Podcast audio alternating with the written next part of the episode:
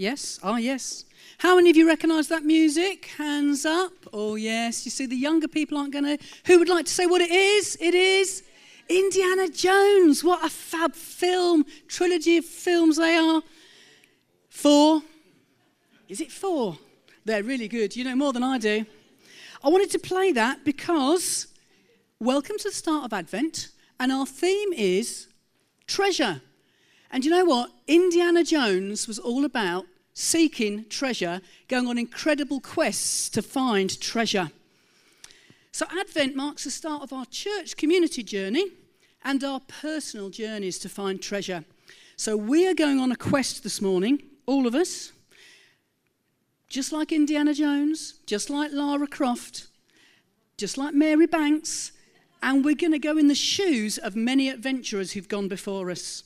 It will link to Christmas, I promise. Now then, I've got some treasures that I brought with me this morning, things that represent treasures. So I'd like Mandy to come up. She's going to pick a treasure. I'd like uh, Sue, because I know you. Sorry. Would you like to come up?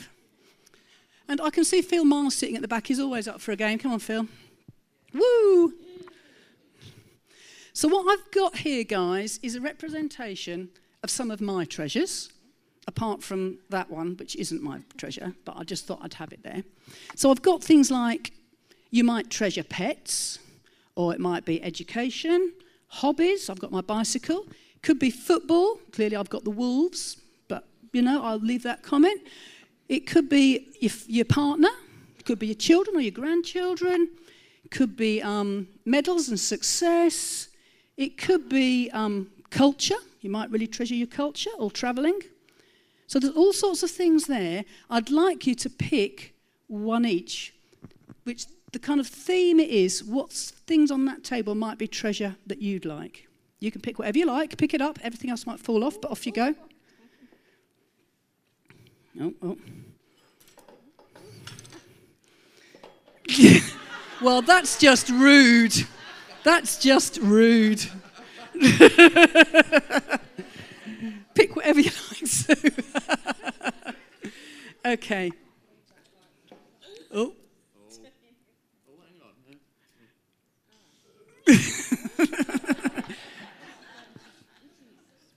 okay, we'll start there. Mandy, which one have you picked and why?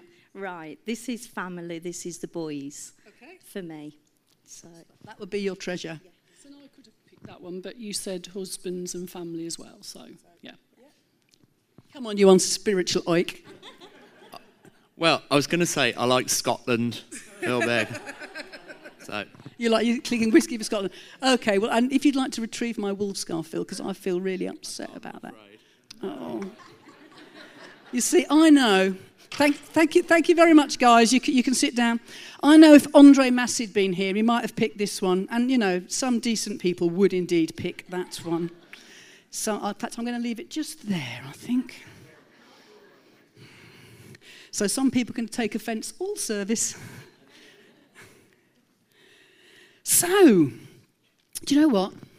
I'm going to read now from Matthew chapter 2, verses 1 to 12, and you can just follow along or read it. After Jesus was born in Bethlehem in Judea, during the time of King Herod, Magi from the east came to Jerusalem and asked, Where is the one who has been born king of the Jews? We saw his star in the east and have come to worship him. When King Herod heard this, he was disturbed, and all Jerusalem with him. When he'd called together all the people's chief priests and teachers of the law, he asked them where the Christ was to be born. In Bethlehem, in Judea, they replied, for this is what the prophet has written. But you, Bethlehem, in the land of Judah, are by no means least among the rulers of Judah, for out of you will come a ruler, who will be the shepherd of my people Israel. Then Herod called the Magi secretly and found out from them the exact time the star had appeared. He sent them to Bethlehem and said, Go and make a careful search for the child. As soon as you find him, report to me, that I too may go and worship him. After they had heard the king, they went on their way, and the star they had seen in the east went ahead of them until it stopped over the place where the child was. When they saw the star, they were overjoyed. On coming to the house, they saw the child with his mother Mary, and they bowed down and worshipped him. Then they opened their treasures and presented him with gifts of gold, incense, and myrrh. And having been warned in a dream not to go back to Herod, they returned to their country by another route. So traditionally, the wise men have been seekers of treasure, along with Indiana Jones and Lara Croft and myself, and we're going to kind of mix it all up this morning. But you know, seeking treasure is a fantastic story genre. There is always a trigger that sets off a treasure hunt. It normally involves stories of finding things of immense value that have awesome power, that are hidden from view, often in tombs, that only the wise or illuminated can find. There is inevitably evil opposition, but the true seeker who has the right motive always overcomes adversity and manages to come away in possession of the treasure. And you think of all the stories that you can think of about treasure, and those seem to be a common genre going through. So there are triggers, aren't there, which lead to the start of treasure hunts. They saw a star, they were astronomers, and that set them off on their journey. They didn't know where it was going to take them, they hadn't got a clue, but they followed it anyway because they knew that the star meant that a king had been born. And they went on their quest to worship him and to find him. They realized they were on the biggest treasure hunt of all time. And our church quest is triggered and put in motion every year by the start of the Advent season. If you're a follower of Jesus, it's a reminder during the run up to Christmas, like the wise men, to seek the treasure of encounter with God. And whether you consider yourself a person of faith or not, let's this morning capture the spirit of the wise men and explore their pursuit of treasure, which is a pilgrimage to worship Jesus. And let's see what we can learn from them. As in all good stories, it's a race. Indiana Jones and Lara Croft were in com- competition with either the Nazis or the Illuminati. Mine was a race, I only had seven months, and I wanted to use it fully. And you know what? The wise men were in a race as well. The wise men were in a race against King Herod because he wanted to find the baby king first so he could kill him because he felt he was a threat to his throne. So they were in a real race.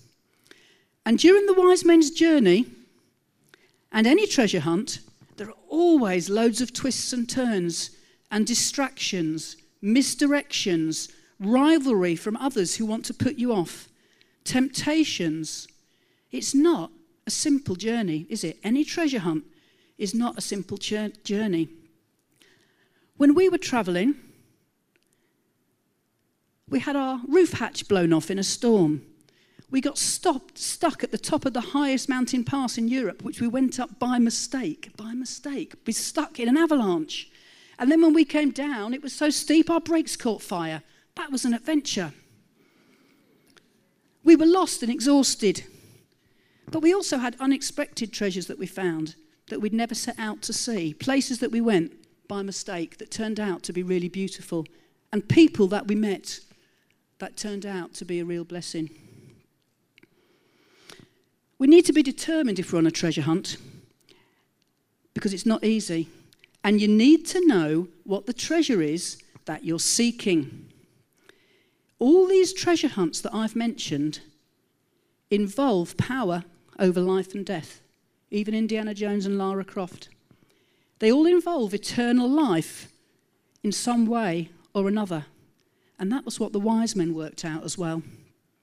Now, all great treasure hunts need clues, directions, and guides of some sort. You need a map, you need something, don't you? If you go on a treasure hunt, you need something. For Indiana Jones and Lara Croft, it's normally old artifacts, ancient maps, or legends. That's what they have as their guide. The wise men had a star, that was what they followed. For me, while I was away, it was the Lonely Planet Guide. I can say I can recite several Lonely Planet guides now. They were what I needed as my direction, and the Motorhome magazine came in very handy. The wise men had the star. What do we have? We have the Bible, and we have the voice of God guiding us through the Holy Spirit. John 16 says, When the Spirit of truth comes, he will guide you in all truth. Psalm 23 He, the Good Shepherd, guides us in paths of righteousness. We need to learn to continually listen to the voice of truth and to allow Jesus to speak into our lives. There are loads of competing voices for our attention voices of negativity, voices of doubt. I had a big doubt when we were on top of the mountain, stuck in an avalanche with our brakes on fire. That was a moment. That was a moment of doubt. But you know, you keep going and you break through. Otherwise, you're stuck, aren't you? Do you want to be stuck at the top of the mountain? No, thank you. So you're determined. So something in you keeps you going. And if we want to follow and find the treasure of Jesus, we need to be determined and break through, even in situations that seem really, really difficult. There are voices of distraction, of busyness. There are lots of voices calling us. But we need to listen and believe the voice of truth, the voice of Jesus speaking over us. Sounds really simple, Mary, doesn't it? No, it's not simple, is it?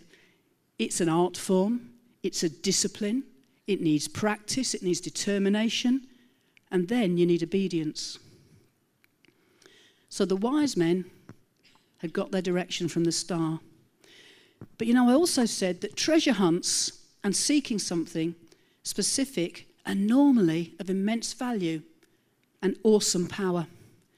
Indiana Jones, as I said, saw eternal life from the Ark of the Covenant and the Holy Grail.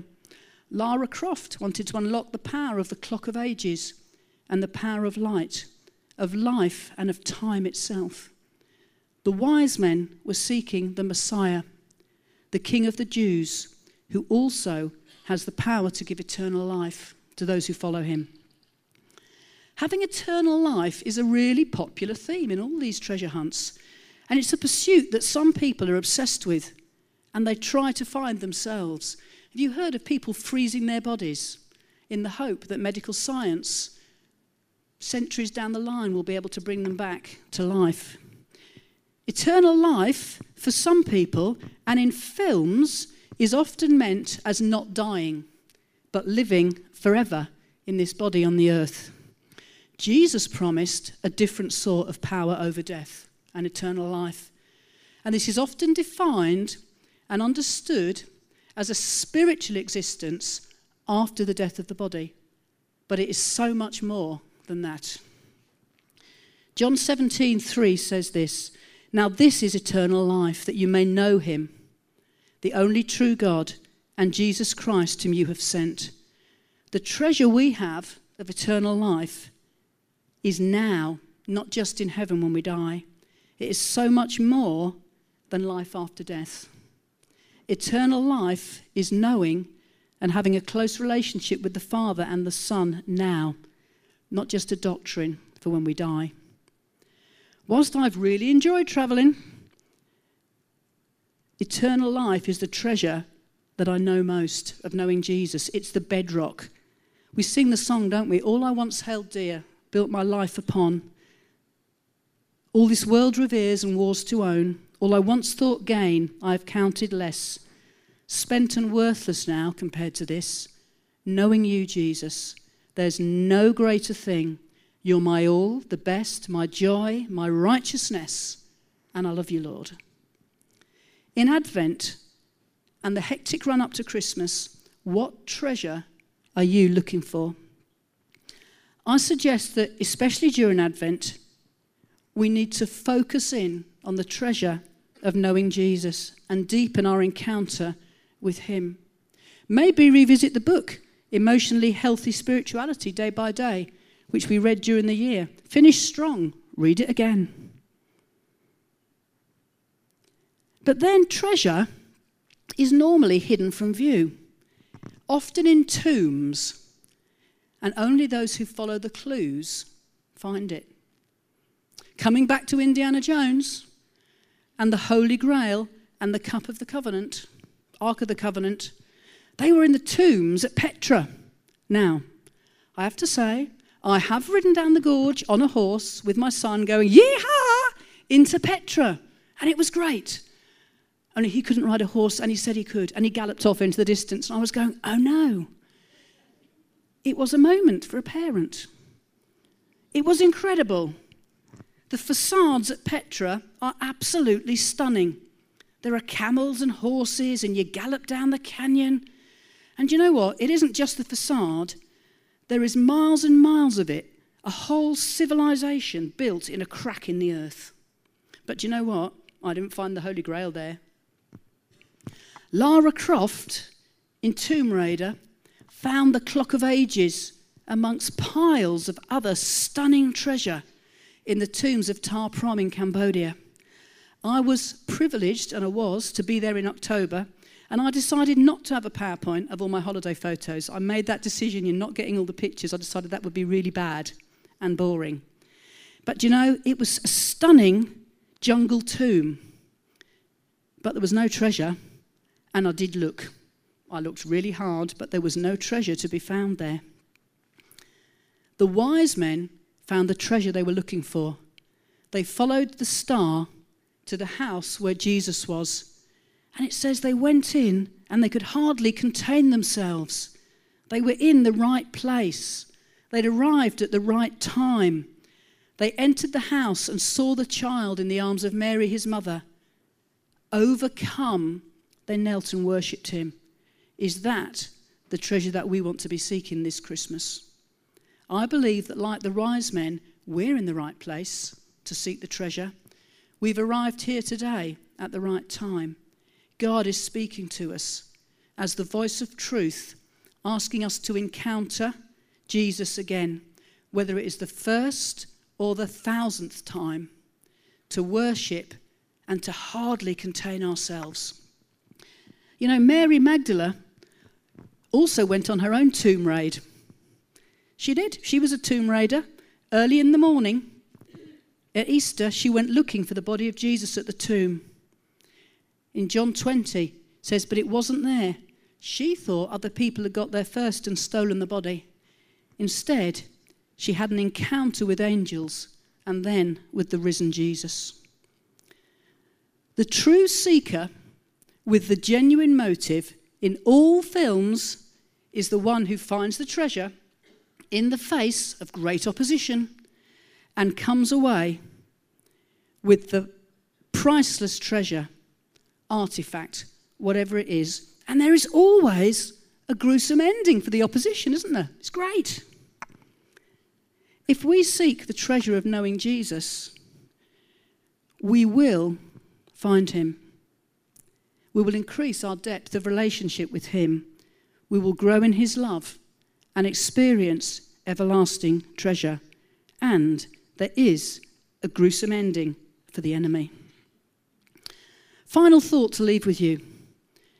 When you're seeking treasure, you're usually looking for something of value. But you know what? It's always been there. It's just hidden or lost so that you can't see it. All the treasure hunts, the treasure's there, isn't it? It's been there a very long time. And you have to follow the clues to discover it. And you know, the Father has always loved you. And He's always pursued you, even when you don't love Him, even when you don't see Him. His love never gives up or runs out on you. Think of young children playing hide and seek. They shut their eyes, don't they? And they go like this. And they think you can't see them. How daft is that? But that's how their little brains work. I played hide and seek with my grandson the other week. I said, Go and hide, Joe. And he went, I don't know where they think we go or what happens. I really can't get into I'm not a psychologist. I need to But if you think of young children playing hide and seek, they might hide behind a tree and they think you can't see them. Because they can't see you. You can't see them, therefore, they can't see you, and the other way around. And you know, that can be a bit like us and God. Because, like little children, because we can't physically see God, maybe we think that He can't see us either. Psalm 139 says, He is familiar with all of our ways. If we go to the heavens, He's there. If we make our bed in the depths, He's there. If we rise on the wings of the dawn, if I settle on the far side of the sea, even there your hand will guide me, your right hand will hold me fast. If I say, Surely the darkness will hide me, and the light become night around me, even the darkness will not be dark to you. The night will shine like the day, for your darkness is as light. You created my inmost being. You knit me together in my mother's womb. My frame was not hidden from you when I was woven together in the depths of the earth. Wherever we are, God sees us, even before we were born.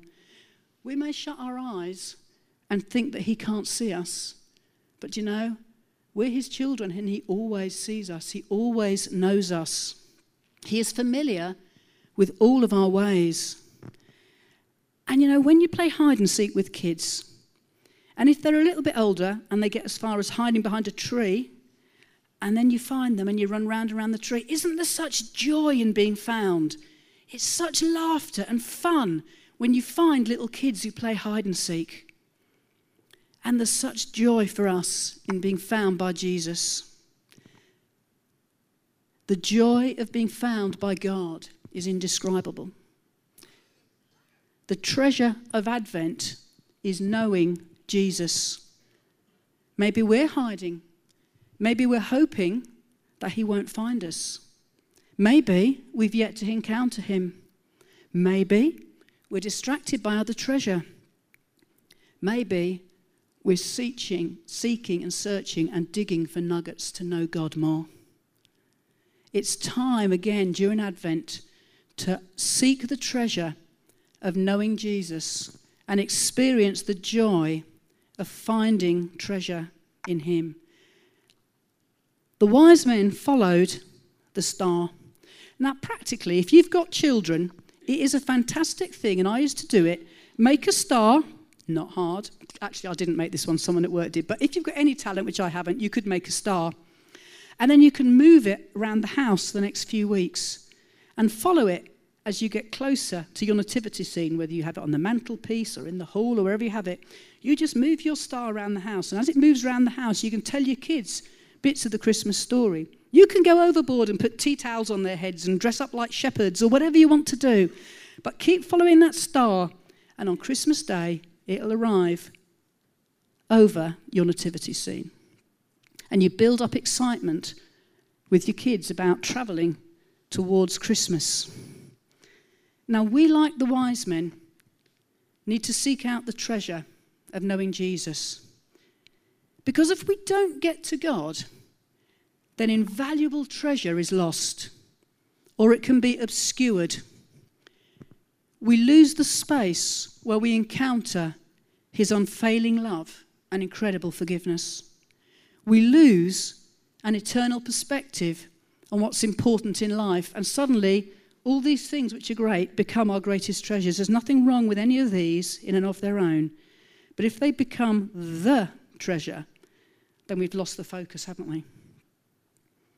We lose our anchor for our soul because the treasure we have is Jesus and knowing Him. Band, if you could come back, please. We're going to stand and we're going to sing now. Come, now is the time to worship.